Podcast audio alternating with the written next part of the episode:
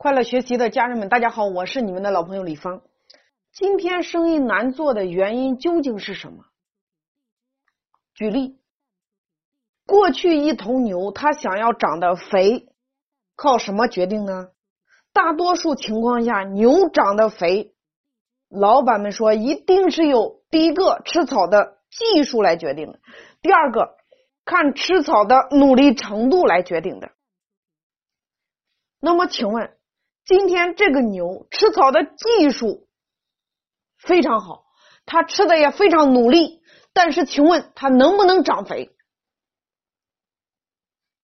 那么首先要回答能不能长肥，在这里有一个前提，这个前提就是这个草原你需要有一片草原，而且让草原需要有水有草，然后呢天气还要好，这是条件。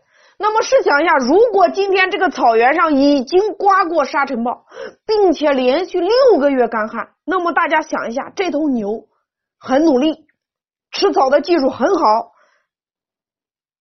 而且每天早上从原来的十点改为每天早上的八点，那么请问它能长肥吗？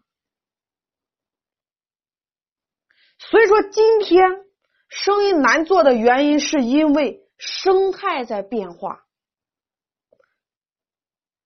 商业的生态在变化。什么是生态？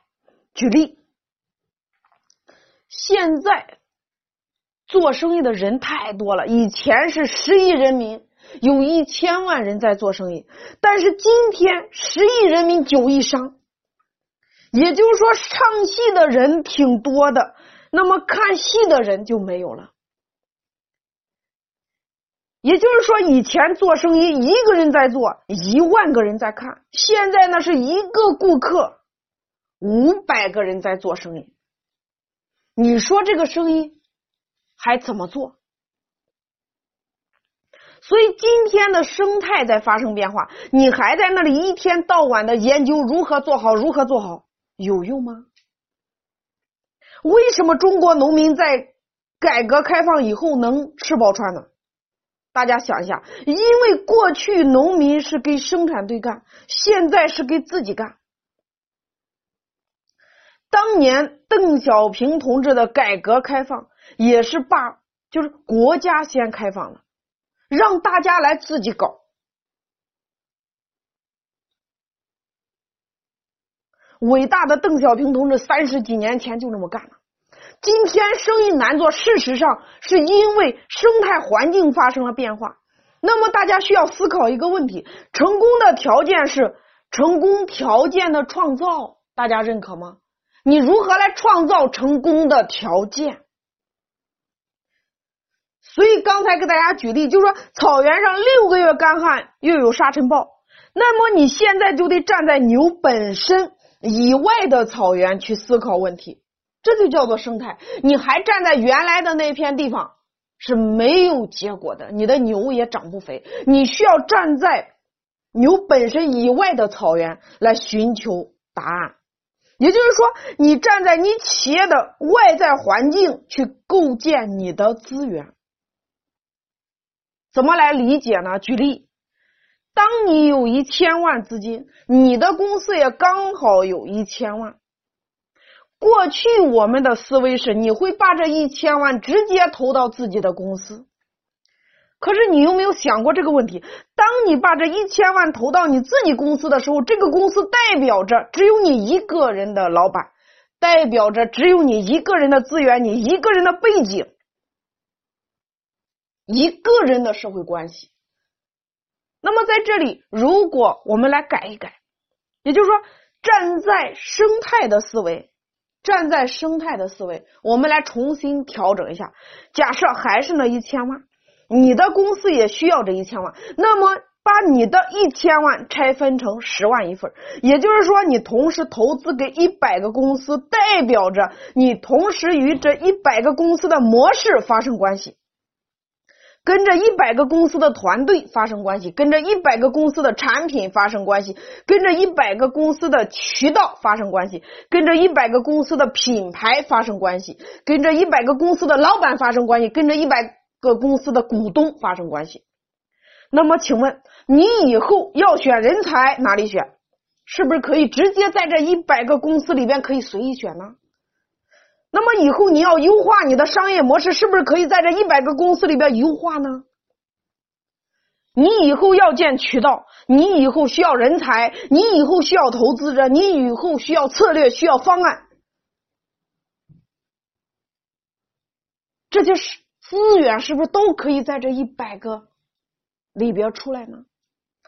所以呢，大家要记住，把自己的钱投给别人，自己的公司也需要钱，让别人进来。那么你自己的公司也需要这一千万的时候，也一样的道理，十万一份，找一百个人来投呀。那么你就变成了，你同时与两百个公司、两百个老板、两百个模式、两百个团队、两百个股东、两百个产品、两百个渠道、两百个品牌、两百个人才同时发生关系。你本身不就变成了一个庞大的密集体吗？我们来回望一下，今天所有的互联网公司都是这么干的，他们都是资本家型的老板，特别是雷军。雷军在创办小米之前，他已经投了几百个公司。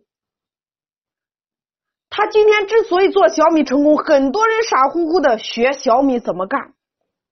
我想告诉大家，你真正要学的是雷军个人的成功历程。